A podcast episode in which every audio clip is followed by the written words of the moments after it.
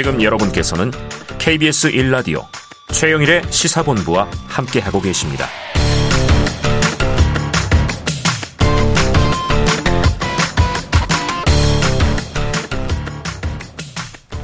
네, 사건본부. 자, 수요일의 마지막 코너입니다. 배상훈 프로파일러, 우석대 경찰행정학과 교수님 나와 계십니다. 어서 오세요. 안녕하세요. 왜 이렇게 예쁜 스웨터를 입고 오셨어요? 아, 감사합니다. 오랜만에 이게 패셔너블한 모습으로 네. 오셨네요. 자, 그런데 이게 안타깝습니다. 이 십이 구 이태원 참사 이후에 여러 가지 얘기를 또 배 교수님이 해주셨었는데 음. 이 진상규명, 책임자 처벌을 위한 칠십사 일간의 특수본 수사, 또 오십오 일간의 국정조사, 뭐 어제로 다 마무리가 됐는데 자, 먼저 특수본 수사 결과를 어떻게 보셨는지 한번 들려주시죠. 뭐 간단하게 수치를 먼저 말씀드리면요. 네.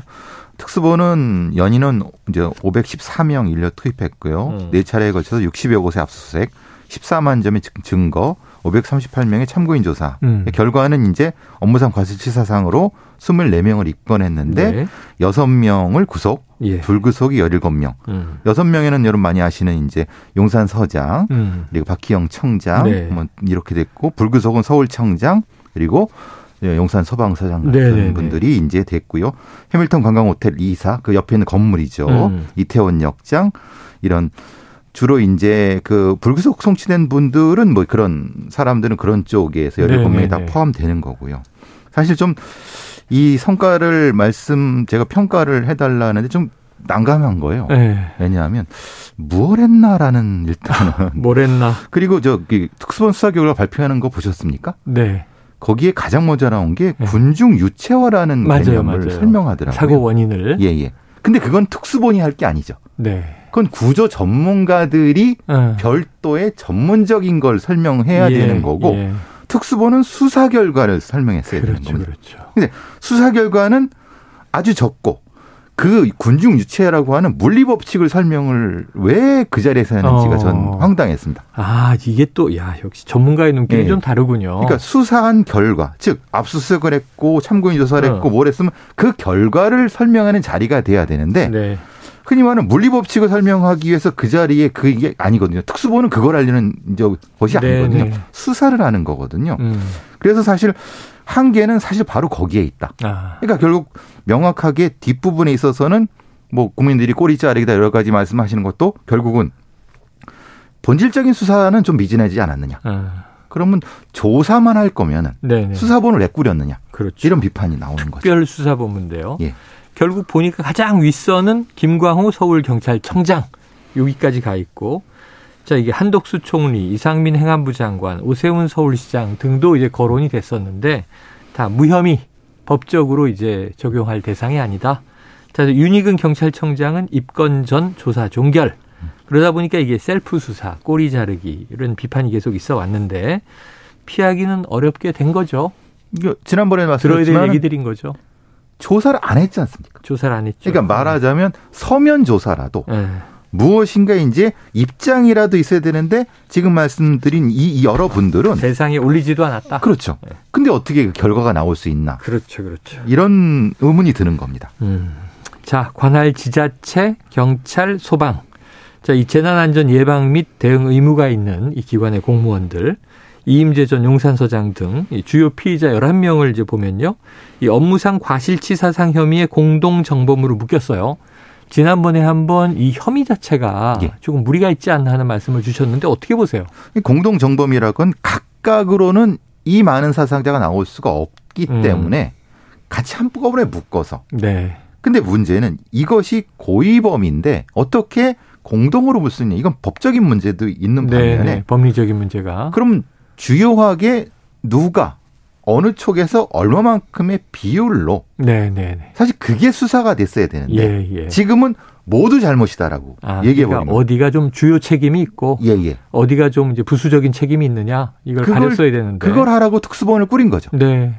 그러면은 우리가 우리가 이제 옛날 격언에 all or nothing입니다. 네, 네. 모두 아니면 아무것도 아닌 거. 아 그러네요. 그렇죠? 사실은 모두라고 얘기하면 사실은 아무것도 아닌 겁니다. 그렇죠. 책임이라고 하는 것은. 아, 그러니까 모두의 책임입니다. 이렇게 얘기하면 말씀하신 대로 아무것도 밝혀낸 게 없다는 얘기가 돼버리잖아요. 그렇게 되는 거죠. 아, 참. 아, 이게 참, 이게 참 왜 이렇게 된 건가요? 자, 이 소방청 허위 공문서 작성 의혹. 서울청에서 계속 수사를 이어가기로 했다. 이렇게 발표가 나왔고요. 아직 풀어야 할 의혹이 남은 것 같은데 수사 마무리 시점이 이제 칠십사 일이면은 이제 두 달 반이잖아요. 네. 이게 좀 길다 싶긴 한데 마무리 시점이 이른 것 아닌가 싶기도 해요. 한계는 어떻게 보세요? 그, 분명히 깁니다. 수사 기간은 분명히 길었어요. 근데 문제는 핵심을 찔렀느냐? 네. 지금 말씀하신 소방청의 중앙통제단이라고 하는 것이 실제로 구성이 되고 문제는 이겁니다. 구성 시간을 조작했다는 겁니다. 시간. 에이, 그래서 에이. 미리 빠르게 했어야 되는데 그거를 늦게 한 다음에 문서 시간을 조작해서 어, 빨리 한 것처럼 한 것처럼 한 거 아니냐. 네네네. 이 혐의거든요. 예. 그러니까 공문서 저기 의혹이 되는 건데 그럼 그게 이 사건의 음. 이 참사의 핵심이냐? 음, 핵심이냐? 그게 문제인 거죠. 네. 지금 말씀하시는 소방청의 공문 작성 의혹은 여러 건 중에 하나. 네.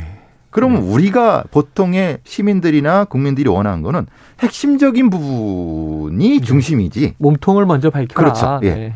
나중에 검찰로 가서 이제 갔습니다만 음. 검찰에서 보완 수사를 해서 할 수 있는 부분이 있는 거죠. 네. 네. 근데 지금 이제 본말이 전도된 것이 아니냐. 아. 이런 부분이 문제가 된 제기가 되는 거죠. 네, 그래요. 자, 이제는 말씀하신 대로 공은 검찰로 넘어갔고 검찰의 시간이 됐습니다.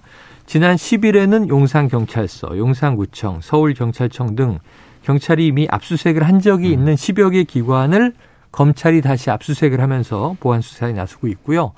오늘 오전에 또 김광호 서울경찰청장 집무실을 압수수색했어요. 자, 이 어떻게 봐야 할까요? 좀 확대될까요? 지금 하고 있는 중이라고 합니다. 네. 근데 사실은 이 경찰의 업무 방식을 아시는 분은 아시겠지만은 음.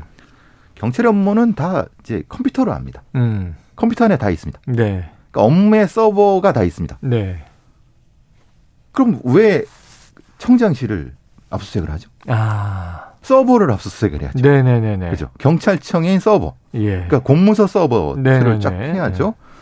그러니까 어 뭐지? 이 분명히 서울 경찰청장실은 이전에 경찰청장에서 했, 했는데 네네. 그럼 그때 미진하다는 의미인가? 음. 아니면은 뭔가 다른 게 있어야 되는 의미인가? 그러니까 이게 좀 저는 잘 납득이 안 됩니다. 특별히 뭐가 있기가 힘들죠. 그렇죠. 이 사고를 보는데 예. 책상 있고 컴퓨터 있고 뭐 이제 전화 있고 뻔한데. 그러니까 이게 뭘까라는 느낌이 드는 거는 서버를 하지 않는가? 예, 그런 부분입니다. 예. 그러니까 중요한 건 업무 문서나 이런 건 다 서버에 있습니다. 네. 그래야 되는 거고. 아, 그러니까 내용을 들여다봐야 되는데 그렇죠. 왜 자꾸 껍데기를 보려고 하느냐. 제 제가 기우겠죠. 아. 걱정이 많으세요. 예, 제 걱정이 많습니다. 그런데 지금까지 예. 얘기하신 걱정이 다 맞아 버려서. 그러니까요. 저도 또 불안함이 있습니다. 자, 이 경찰이 무혐의 결론을 낸 윤희근 경찰청장, 이상민 행안부 장관, 오세훈 서울시장. 자, 혹시 검찰에서 상황이 변할 가능성. 윗선으로 올라가서 재수사가 이루어질 가능성은 혹시 어떻게 보세요? 그러니까 단서를 찾아야 됩니다. 단서. 단서 만약에 예를 들면 어떤 형태의 서울청장이 당시에 음. 경찰청장한테 무슨 유선 연락을 했고 네. 청장은 장관한테 뭘 했고 만약 그런 단서가 나오면 당연히 수사가 재개되는 게 당연한 거죠. 네네. 근데 거기에 대한 증거를 확보 못하면은 사실은 장관이나 시장이나 청장으로 올라가는 건 의미가 없죠. 음. 그러니까. 그 증거가 없는데 어떻게 올라가겠습니까? 네네네. 그러니까 지금 경찰이 한 것도 똑같은 겁니다. 네. 연관성이 없는데 어떻게 올라가느냐라고 하는 거고 음. 검찰 입장에서도 같은 걸 뭐 얘기를 될 수도 있겠지만은 네네네. 저는 의지를 좀 가진다고 하면은 음. 적어도 서면 조사라도 아니면은 예. 예. 자발적인 출조사라도 해는 것이 네. 국민을 위한 도리가 아니겠느냐. 아, 그러니까 저는 이런 생각을 해봤어요. 헌법상에 보면 예. 어쨌든 국가 정부는 예. 이 국민의 생명과 안전을 지켜야 할 책임이 있다. 책임. 그래서 대통령이 사고 바로 당일 일요일 새벽에 대국민 담화를 낼 때도 국민의 생명과 안전을 책임지는 음. 대통령으로서 이렇게 얘기를 하고요. 오세훈 서울시장은 무한 책임까지도 얘기를 예, 했어요. 그렇죠. 그런데 책임을 다 얘기했는데 음. 문제는 이제 특수본 결과를 보면 책임이 없다는 거예요. 그러니까요. 법적 책임이 없다. 이 사람들은. 그러니까 윗선은 아예 뭐 수사의 대상도 아니다 이렇게 음. 얘기를 하는데 초기 얘기들을 보면은 이게 이 대통령실이 또 대통령실은 컨트롤 타워가 아닙니다. 재난의 컨트롤타워는 중대본입니다. 그러면서 행안부로 공이 넘어갔단 말이에요. 그러니까. 근데 지금 아무런 이제 책임이 없다고 얘기를 하니. 자, 그래서 지금 특수본 수사가 좀 이제 미진하거나 협소하다면 국회 국정조사가 뭘 좀 더 밝히지 않을까 했는데 마무리가 됐습니다. 전체 회의에서 퇴장한 여당 의원들을 제외하고 야 삼 당만이 단독으로 국정조사 결과 보고서를 채택했는데 이 내용을 보면 이상민 장관의 책임을 명시했단 말이죠. 예. 요건 좀 특수본 수사와 다른 점 아닙니까? 그렇죠. 분명한 책임을 명시를 했고요. 네.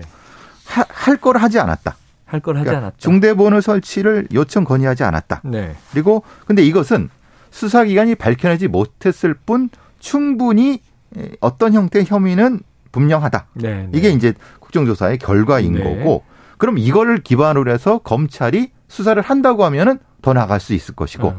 검찰이 이걸 무시한다고 하면 사실은 똑같은 결과가 되겠죠. 네, 그래요. 자, 이상민 행안부 장관 또 한우섭 대통령실 국정상황실장 등 여덟 명을 이게 위증 등의 혐의로 고발하는 안건도 의결이 됐어요. 그럼 이게 참 본류는 아닌데. 그렇죠. 본류는 아닌데 음. 사건 관련해서 국회에서 진술한 게 뭐 예를 들면 처음에 희생자 명단은 없었다. 나중에 보니까 있었네. 뭐 이런 문제 등. 자, 이게 법적 처벌은 가능하겠습니까? 분명히 처벌은 가능한데. 위증죄로. 그죠. 근데 이제 문제는 보통의 경우는 이런 경우는 이제 선고유예라든가 네. 아니면 뭐 기소유예 정도. 네.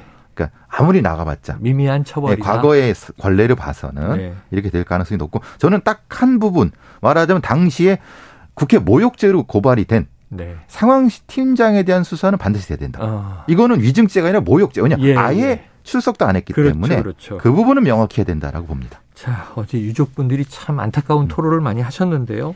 유족의 바람은 특검해달라. 음. 수사 미진하다. 또 독립된 조사기구가 지속적으로 진상규명해달라는 얘기예요. 가능할까요? 우리가 세월호 참사 때의 일, 이, 삼기가 있었죠. 사실 일부 공전된 부분이 없지 않지 않습니까? 사회적 참사 조사위원회. 예, 그러니까 결국은 국민 여론의 힘이 아닐까 싶습니다. 아, 국민 여론에 달려있다. 알겠습니다. 자, 지금까지 배상훈 프로파일러와 사건본부 함께했습니다. 오늘 말씀 고맙습니다. 감사합니다. 자, 최영일의 시사본부 수요일 준비한 내용은 여기까지 전해드렸습니다. 저는 내일 낮 열두 시 이십 분에 다시 찾아뵙도록 하겠고요. 오늘도 청취해 주신 여러분 고맙습니다.